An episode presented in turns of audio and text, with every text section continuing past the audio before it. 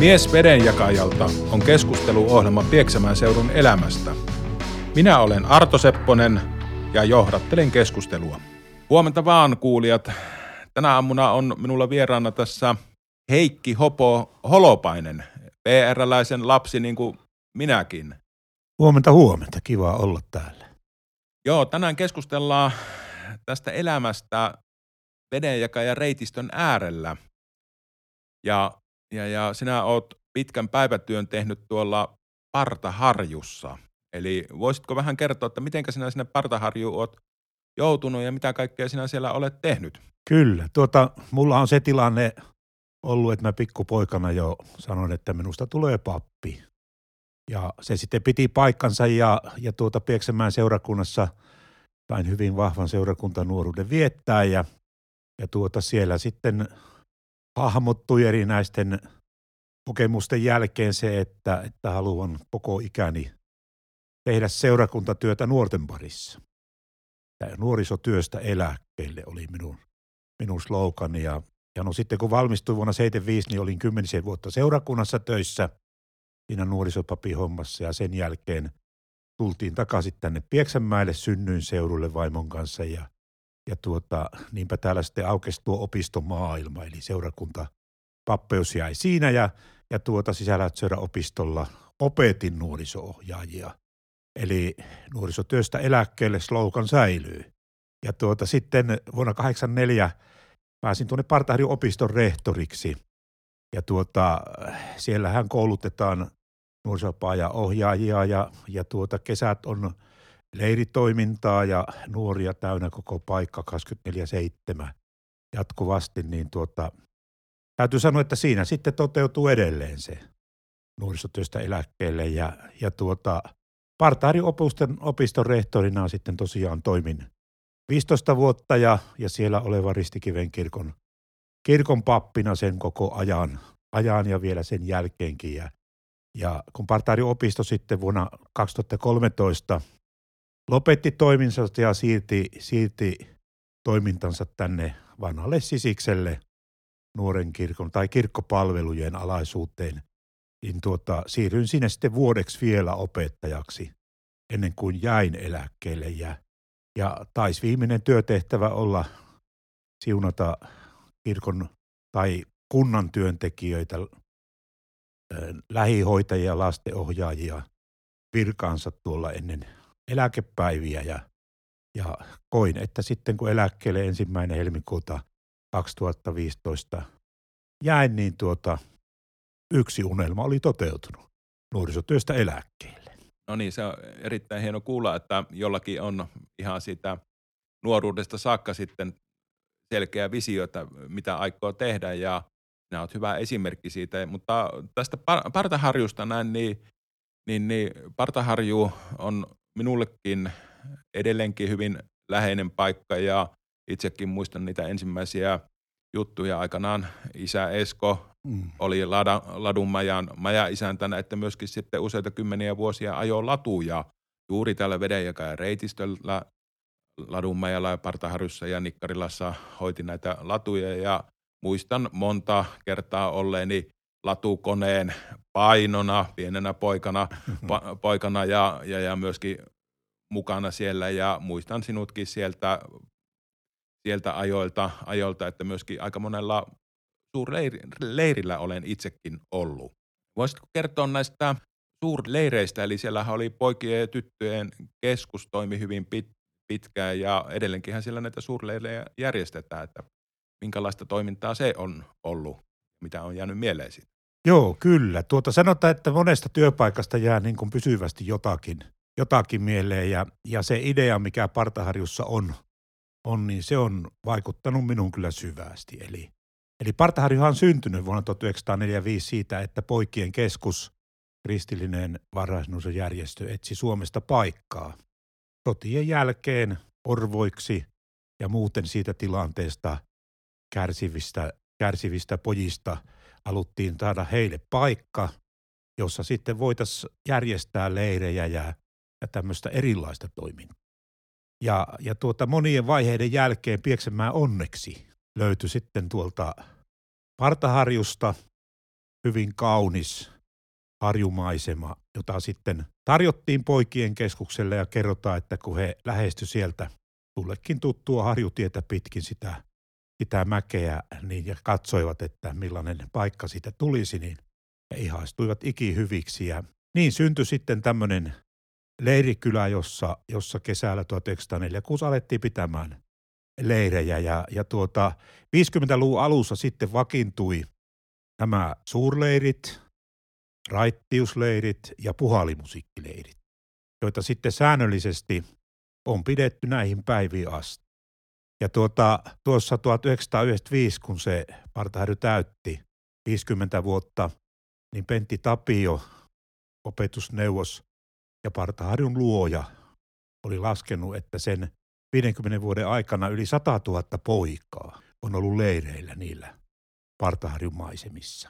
Ja vuodesta 1981 lähtien myöskin tyttöjä. Eli jotenkin se hiljentää joka kerta ja mä oon tunteellinen mies, niin vähän alkaa aina puulikin väpättää siinä vaiheessa, että, että tuota, yli sadalle tuhannelle suomalaiselle lapselle, tytölle ja pojalle ja tänä päivänä naisille ja miehille on Partahary järjestänyt semmoisen ikimuistettavan kokemuksen ja, ja se nousee just näistä joka neljäs vuodes, vuosi pidettävistä suurleireistä. Ensi kesänä on taas suurleiri, johon semmoinen pari tuhatta varhaisnuorta ympäri Suomea kokoontuu. Tuosta vielä en voi olla mainitsematta, kun olin rehtorina siinä ja rehtorin ikkunasta näkyy sitten piha siihen pihaan suora näkymä, niin hyvin usein pysähtyi autoja, joista astui tuossa 2000-luvun alussa sellaisia vanhoja miehiä pois ja kun menin sitten juttelemaan, niin monet kertoivat, että 50 vuotta on kulunut siitä, kun olin täällä leirillä ja en ole ennen käynyt, niin nyt läksin katsomaan, mitä tänne kuuluu. Ja kun minä sanon, että mitä sinulle jäi siitä ajasta mieleen, niin minun ei oikeastaan muuta sen jälkeen tarvinnut puhua. Sieltä tuli muistoja minuutin tarkalleen, mitä päiväohjelmaa leirillä oli, erittäin tarkasti mitä syötiin tiistaina lounaaksi ja minkälaista ohjelmaa iltanuotteella järjestettiin. Eli, eli jos tämmöinen asia jää 50 vuoden päästä mieleen, niin, niin se on ollut todella tärkeä suomalaiselle miehelle ja, ja myöhemmin myös suomalaiselle naiselle. Eli valtava merkitys on Partaharjussa semmoisena suomalaisen ihmisen kasvat. Itsekin niillä leireillä olleena ja on myöskin useilla näillä suurleireillä ollut sitten nykyisin avustajana, liikenteen ohjauksena, roskakuskina, ruoanjakajana ja aion olla myöskin tulevilla leireillä. leireillä. Ja itsekin nyt tällä hetkellä toimin Partaharjun säätiön hallituksessa ja Partaharjun säätiöhän omistaa ne maat ja rakennukset ja varsinainen toimintahan on nykyisin nuoren kirkon hmm. toimintaa. Ja tietysti nyt tämä maailmahan muuttuu koko ajan ja, ja, ja kyllä täytyy tietysti säätiön hallituksen jäsenenä, että henkilökohtaisesti pikkusen olla huolissaan tästä Partaharjun tulevaisuudesta, että mitenkä sille käy, koska niin kuin tiedämme, niin ikäluokat koko ajan vähenee, seurakunnilla on taloudellisia haasteita, kunnilla on taloudellisia haasteita ja välttämättä ihmiset ja nuoret ovat tämän kaupunkilaistumisen myötä vieraantuneet sitten tällaisesta leirikeskusmaisesta ja myöskin luonnosta, että millä tavalla sinun mielestä tätä voisi sitten kehittää ja parantaa? Se on huoli. Se on ihan oikeasti huoli ja, ja tuota, silloin kun Partari opisto, joka toisaalta toimi niin kuin jatkuvasti kesiä lukuottamatta siellä päivästä päivää ja viikosta viikkoon – lähti sieltä pois, niin suuri huoli oli siitä, että mitä tapahtuu Partaharjulle, kun valtioapu lähtee yhtenä yönä sieltä määltä pois. Mutta, mutta sitten e, toiminta on jatkunut hyvin ja, ja tuota, oikeastaan se on ollut yhtenä kulmakiveenä kesät, jossa sitten eri seurakunnat on tuonut leirejään, rippikoululeirejään sinne. Nyt on huolestuttava, niin kuin aloitit tuossa tuosta huolestuttavista näkökulmista, niin varmaan se, että pelätään, että seurakunnat enemmän ja enemmän siirtää pois rippikouluja Partaharjusta. Mutta silti ne maisemat, ympäristöt, niiden pitäisi, ne vois kyllä tarjota hyvin paljon tästä eteenkin päin. Joskus on hurjissa ajatuksissa saunapuheissa ollut Jorma Juusosen kanssa, joka on tuota, entinen kollegani sieltä Partaharjusta, niin ajateltu, että yksi semmoinen hullu ajatus oli se, että Partaharjusta tulisi Partaharjun leireillä niistä sadasta tuhannesta varhaisnuoresta niille tämmöinen vanhainkoti systeemi, jossa he vois mennä vaikka siihen puron varteen, myllypuron varteen ja tehdä sinne nuotion ja kuvittelisivat olevan samalla tavalla korvessa kuin olivat 60 vuotta aikaisemmin. Että paljon mahdollisuuksia on, on ehkä ne suuntautumiset myös ulkomaille kansainvälisyyteen. Kyllä se on varmaan Suomen ja Partaharju nämä loistavat ympäristöt. Mutta vaikka en ole enää millään tavalla mukana, niin kovasti seuraan Partaharju-säätiön toimintaa, hallituksen toimintaa ja, ja toisaalta on ihan iloinut siitä, että sinä Arto olet ottanut sen sydämen asiakseen, koska sitä se tarvitsee. Se on minun sydämen asia, mutta tietysti olla jo vähän kauempana sitä seuraamassa. No palataan siihen Partaharjun, Partaharjun maisemiin ja upeisiin reitteihin, mitä tämä vedenjakaja reitistö ympärillä on tehnyt. Ja Partaharjun leirikeskuksen pihahan on yksi semmoinen lähtöpiste tälle vedenjakajan reitistölle ja, ja sen reitistön, reitistö kiertää sitä Salvosen järven ympäri. ympäri ja siinä matkan varrella on Ristikiven kirkko, jota sanotaan, että se on maailman korkein kirkko. Haluatko kertoa siitä, että miten tämä Ristikiven kirkko sinne syntyi ja mitä se merkitsee sinulle ja uskoisin, että aika paljon myöskin minulle? Kyllä, Ristikiven kirkko merkitsee minulle hyvin paljon. 15 vuotta sain olla sen, sen kirkon pappina ja, ja se joka kerta kun sinne menen, niin, niin hiljentää ja näyttää niin kuin siitä olemuksestaan uusia asioita. On jopa sanonut vaimolle, että että jos mahdollista sitten, kun aika tässä jättää, niin minut jopa siunattaisi ristikiven kirkossa. Eli haluaisin silleen tämän elämän, elämästä lähteä. Ristikiven kirkko liittyy hyvin läheisesti siihen Partahärjyn koko pihapiiriin. Niin kuin muistat, niin jos tullaan sinne Partahärjyn pihalle sitä isosta hienosta portista, niin, niin mitä avautuu eteen? Pihan perillä on, on kivinen jykevä rakennus, ja sitten siinä reunolla semmoisia hirsisiä matalia rakennuksia ympäröivät sitä, sitä pihaa. Silloin kun Partaharju syntyi sodan jälkeiseen aikaan, niin, niin se Partaharjun piha haluttiin luoda tällaiseksi linnoitukseksi.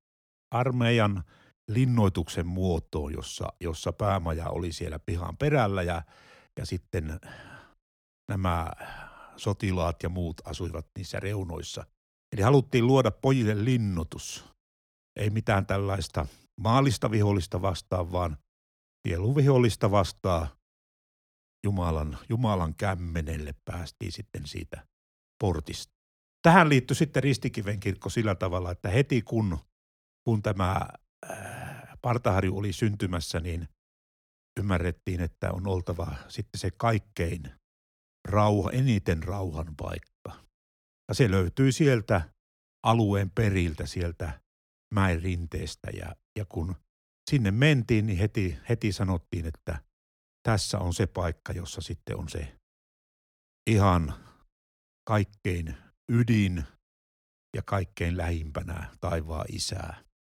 Ja, ja sitten sinne tyntyi Ristikiven kirkko aluksi tosiaan ihan semmoisena yksinkertaisena, jossa ei ollut mitään muuta kuin, kuin semmoinen puinen hyvin alkeellinen alttari ja saarnatuoli, mutta sitten vuonna 1967, kun siinä oli sitten pidetty jo 22 vuotta Jumalan palveluksia, niin pojat löysivät sitten siitä rinteestä kiven järkäleen ja, ja alkoivat tai istuivat sen päällä sammaleisella kivellä. Alkoivat sitä sitten puhistaa ja sieltä löytyy ristikuvia. Aivan selvä ristikuvio ja, ja kun sitten geologit sitä tutkivat, niin he sanoivat, että se on 1800 tai 1900 miljoonaa vuotta. On ajatellut, että tuhat miljoonaa vuotta, ei, 100 miljoonaa vuotta ei nyt niin paljon merkitte tässä. Tällaisia arvioita on ja se on sieltä ajalta peruskalliosta lähtenyt tuolta Mataramäestä se järkälle liikkeelle ja jääkausia aikana siellä jään alla sitten muotoutunut niin, että siihen on muotounut selvä risti, joka on graniittia, kovinta kiviainesta ja menee sen läpi, sen kiven läpi se ristimuoto. Ja kun sitten 71 rakennettiin uusi ristikiven kirkko samalle paikalle, samalle paikalle, niin tuo ristikivi tuli ilman muuta sitten siihen sen kirkon alttarikiveksi ja on siellä tänä päivänä ja, ja puhuttaa edelleenkin ihmisiä. Mili, satoja kertoja ehkä sanon, että olen siitä eri ryhmille kertonut ja joka kerta se, se kiven tarina hiljentää ihmiset. En malta olla mainittamatta yhtä Varkauden poikaporukkaa, kymmenkunta poikaa Varkaudesta, jotka ja katsoivat, että minä sitten kerroin, että tämä on tämmöinen kivi, niin yksi poika kirkkaalla äänellä sanoi, että en usko. Itse oot kilikutellut tuon ristin tuohon. Ja minä sanoin, että en oo, että en osaiskaan, mutta tuota, tämä on sieltä tullut. Niin toinen poika sitten sanoi kirkkaalla äänellä myös, että Jumala sen on tehnyt. Eli joka kerta kun sinne menee, niin ajattelen, että se on kuitenkin semmoinen Partaharjun paras paikka taivaan isän kämmenellä. Jumalan kasvojen edessä ja todella maailman korkein kirkko. Kun se rakennettiin, siihen tehtiin pelkät seinät, katto jätettiin tekemättä ihan sen takia, että siitä on yhteys ylöspäin. Yhteys Jumalan luomaan luontoon ja, ja, ja jotenkin on ajatellut, että siellä todella ollaan Jumalan kämmenellä. Ja nämä tunteet tulee joka kerta, kun minä tulen, tulen sisälle ja luulen, että teille kaikille, jotka siellä käytte, niin se hiljentää ja rauhoittaa ja kertoo jotain aika syvää. Näin on ja joka kerta kun minä polkupyörällä ajan tätä vedenjakan reitistöä sen Ristikiven kirkon ohite, niin minä pysähyn, menen kirkkoon, rauhoitun siinä ja kun olen saanut voimaa, niin jatkan eteenpäin. Kyllä ja vielä se, että tuota, se on ilmeisesti ainut kirkko Pieksämäellä, minkä ovet ovat aina au. Kun asuin siinä alkuvuosina opistolla ollessani, niin siinä päärakennuksessa parkkipaikan vieressä, niin hyvin usein pysähtyi auto siihen parkkipaikalle ja, ja ihmisiä yksin tai kaksin lähti kävelemään kirkolle päin. Ja, ja hyvin runsas lumisina talvinakin oli tilanne se, että sinne kulkee polku metsän läpi, niin sitä ei talonmies eikä rehtori aukassut kolalla, vaan se pysyi auki ihmisten siellä käynnissä. Että siellä varmasti monet hyvälliset asiat, elämäntilanteet, vaikeudet, ehkä kiitoksenkin asiat on niiden mäntyjen keskellä käyty läpi. Hyvä, mutta tämä partaharjuste ja sinulla, sinulla on toinen tämmöinen hyvin pitkä aikainen harrastus tai elämän tehtävä ja sinä olet ollut nuorison lentopallossa mukana Tsempin toiminnassa. Kertoisitko vähän siitä? Joo, kyllä. Eli tuota, tämmöinen nuorisotyön rakkaus on aina ollut, mutta sitten mulla on liittynyt se myös urheiluun.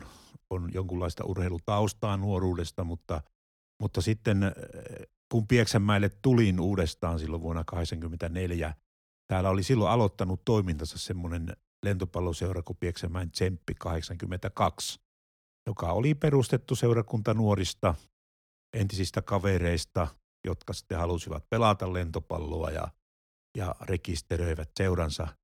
Olin tämän toiminnassa siitä lähtien, kun tulin Pieksämäille, mutta sitten vuonna 1988 syksyllä, syksyn alussa olin työmatkalla Kuopiossa ja, ja löysin sieltä sitten 39 markkaa maksavan pienen minilentopallon ja, ja tulin, tulin kotiin ja siltä istumalta soitin sitten Porosen Juhalle, ystävälleni nuoruudesta, Pieksämällä hyvin vaikuttavasta henkilöstä myös. Soitin hänelle ja, ja kysyin, että aloitetaanko Sempissä juniorilentopallo. Ja hän arvelematta sanoi, että aloitetaan. Ja, ja tuota, heitin sen, sen uuden lentopallon pihalle, jossa omat pojat, omat pojat, seitsemän ja yhdeksänvuotiaat, heti siirtivät mattotelineen keskelle pihaa ja alkoivat lyödä palloa siitä, siitä yli. Ja, ja niin syntyi Pieksämäen Tsempi juniorityö syksyllä 88. Ja, ja tuota, siitä lähdettiin sitten sitä tekemään ja, ja nyt on yli 30 vuotta kulunut ja on laskettu Juhan kanssa jossain, että tuota, noin tuhat pieksämäkeläistä lasta ja nuorta on kulkenut sen Tsempin toiminnan kautta seitsemänvuotiaasta 16-vuotiaaseen. Eli, eli se on meille ollut semmoinen hyvin tärkeä, tärkeä tekijä, tekijä ja tuota, perheet lähti mukaan, isistä löytyi valmentajia, Juhan kanssa kahdestaan ei ole tarvinnut seuraa pyöryttää, pyörittää, mutta tuo tuhat lasta ja nuorta jotenkin on puhuttanut se, että ehkä Tsemppikin omalta osaltaan on tuota, ehkä jonkun kouluampumisen voinut tuota estää tai ainakin saattaa monia, monia ihmisiä ihan oikeille, oikeille urille. Että kyllä tämä niin kuin minulla esimerkiksi on ollut osa sitä, sitä nuorisotyötä ja tärkeää nuorisotyötä. Että tuota, tsemppi on ollut hyvä asia, jatkuu edelleen. Nyt olen siitä puolitoista vuotta ollut pelkästään grillimakkaran paistajana eri turnauksissa. Ja koin sen yhtä tärkeänä asiana kuin Tsempin puheenjohtajana tai varapuheenjohtajana olemisen myös. Eli on ollut iso asia kaiken kaikkiaan. Kiitoksia Heikki Hopo Holopainen. Ja tässä lopuksi vielä kysyisin sinulta, että mitenkä sinun mielestä tätä Pieksämään seutua voitaisiin kehittää, että tämä pärjää tässä muuttuvassa maailmassa? No meillähän on hirveästi vahvuuksia. Itse tietysti, kun olen sen rautatieläislapsuuden, niin kuin sinäkin kokenut, itse vielä asuin tuolla VRn kivitalossa, eli, eli kaikki nämä seudut on erittäin tuttuja, niin kyllä tämä kaupunki tämän Pieksäjärven rannalla on yksi viehättävimpiä kaupunkeja. Hauska järjestettiin 2003 tällaisen valtakunnallinen lentopallon overkuppi, jossa tuota, sitä ennen oli puhuttu paljon, että Pieksämäki on ikävä kauppa. Mutta ne 10 000 nuorta pelasivat tuolla hiekan päässä ja kontiopuistossa ja kulkivat näitä puistoja pitkin tuonne keskustaan. Aivan valtava suosio tuli, että tämä on todella kaunis kauppa. Ja, ja jotenkin luulisi, että se matkailu ja tämän hyödyntäminen, jota nyt on paljon tehtykin näiden reittien ja, ja frisbee-homman homman kanssa, niin on kova sana. Sitten kyllä nyt on minusta erittäin hienoa tänä päivänä, että tänne on tullut suuria uusia kauppoja. Varmaan myös saattaisi tätä vähän erilaiseksi ja elävämmäksi paikaksi. Se, että VR-henkilökunta on vähentynyt niistä ajoista ja onko se noin 300 ihmistä joka vuosi on se väestökato. Kato, eli ne huolestuttaa, mutta, mutta eihän näin hienoa kaupunkia löydy mistään. Kiitoksia. Kiitos.